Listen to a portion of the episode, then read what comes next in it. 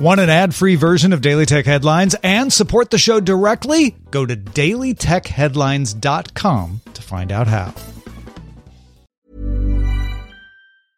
Ryan Reynolds here from Mint Mobile. With the price of just about everything going up during inflation, we thought we'd bring our prices down. So to help us, we brought in a reverse auctioneer, which is apparently a thing.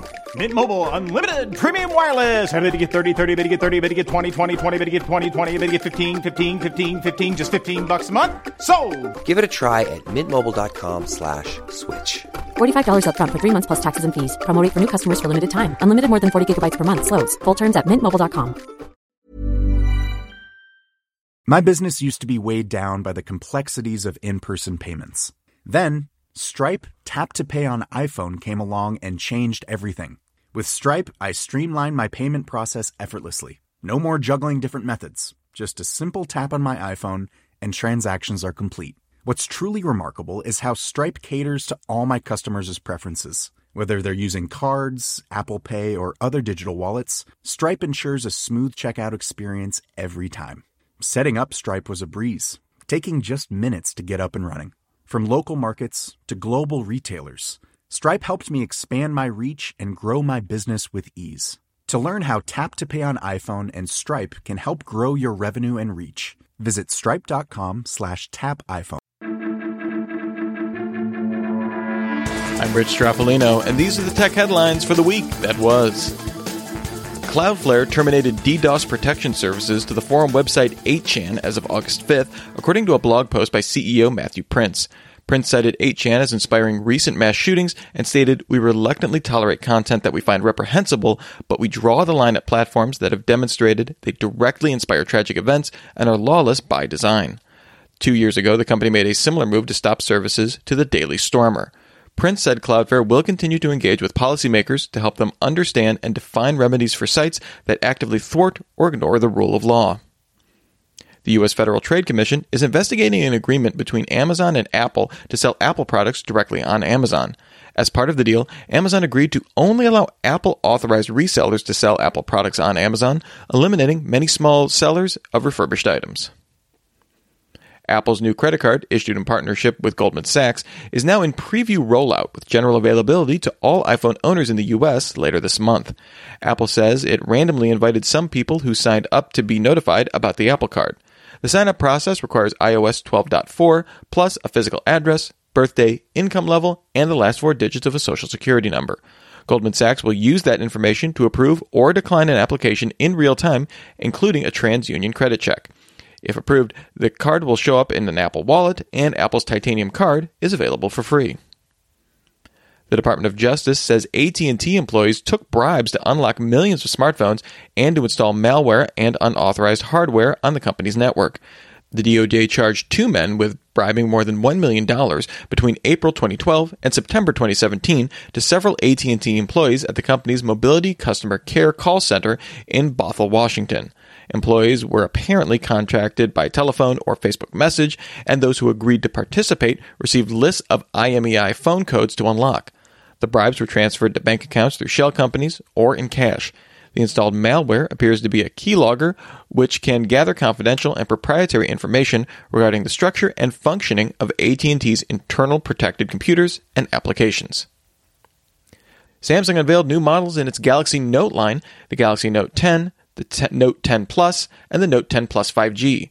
The devices use the Snapdragon 855 system on a chip, feature HDR 10 Plus certified displays, three rear cameras with telephoto, wide angle, and dual aperture 12 megapixel main camera that features optical image stabilization, a 10 megapixel selfie camera, in screen fingerprint reader, and S Pen support. And there's no longer a headphone jack or a dedicated Bixby button. The phones also support an updated DeX desktop interface and now includes Mac and Windows apps that allow you to plug in your phone, and then you get a window of all of your apps, including drag and drop file transfers. The Note 10 comes with 8 gigabytes of RAM, features a 6.3 inch 2280 by 1080 dynamic AMOLED display, 256 gigabytes of UFS 3.0 storage, a 3500 milliamp hour battery, and costs $949.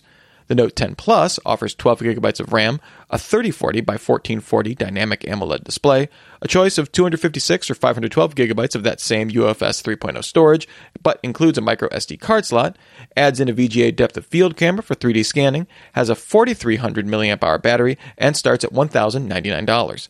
Both are available for pre-order and shipping August 23rd. The Note 10 Plus 5G will be available for pre-order on August 23rd and be a Verizon exclusive for a limited time.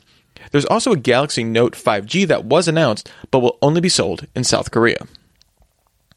Microsoft, Nintendo, and Sony will require all game publishers to disclose the odds of receiving types of in game items from loot boxes in future titles. The Entertainment Software Association, which all three companies belong to, announced the new initiative at a loot box workshop at the Federal Trade Commission. Some video game publishers already include drop rates, and others, such as Activision Blizzard, Bandai Namco, Bethesda, Bungie, EA, Take Two Interactive, Ubisoft, Warner Brothers, and Wizards of the Coast have agreed to do so by the end of 2020. The Xbox, PlayStation, and Nintendo Switch are included in the commitment, but not PC games. At the Huawei Developer Conference, CEO Richard Yu unveiled Harmony OS, an open source, microkernel based distributed OS primarily aimed at IoT devices. Yu stated the OS was faster and safer than Android, and that in the event Huawei can no longer access the Android ecosystem, the company can deploy Harmony OS, quote, at any time. The OS doesn't allow root access thanks to kernel isolation, uses formal mathematical verification to spot vulnerabilities, and has a deterministic latency engine to allocate resources with real time analysis and forecasting. As a result, Yu claims Harmony OS offers instructions per clock performance five times faster than Google's Fuchsia and three times faster than QNX. Harmony OS will first appear in smart displays and still include the Linux kernel, uh, as well as Huawei's LiteOS kernel alongside its native microkernel. Version 2.0 is scheduled for 2020 and will offer just the microkernel as well as better graphics support.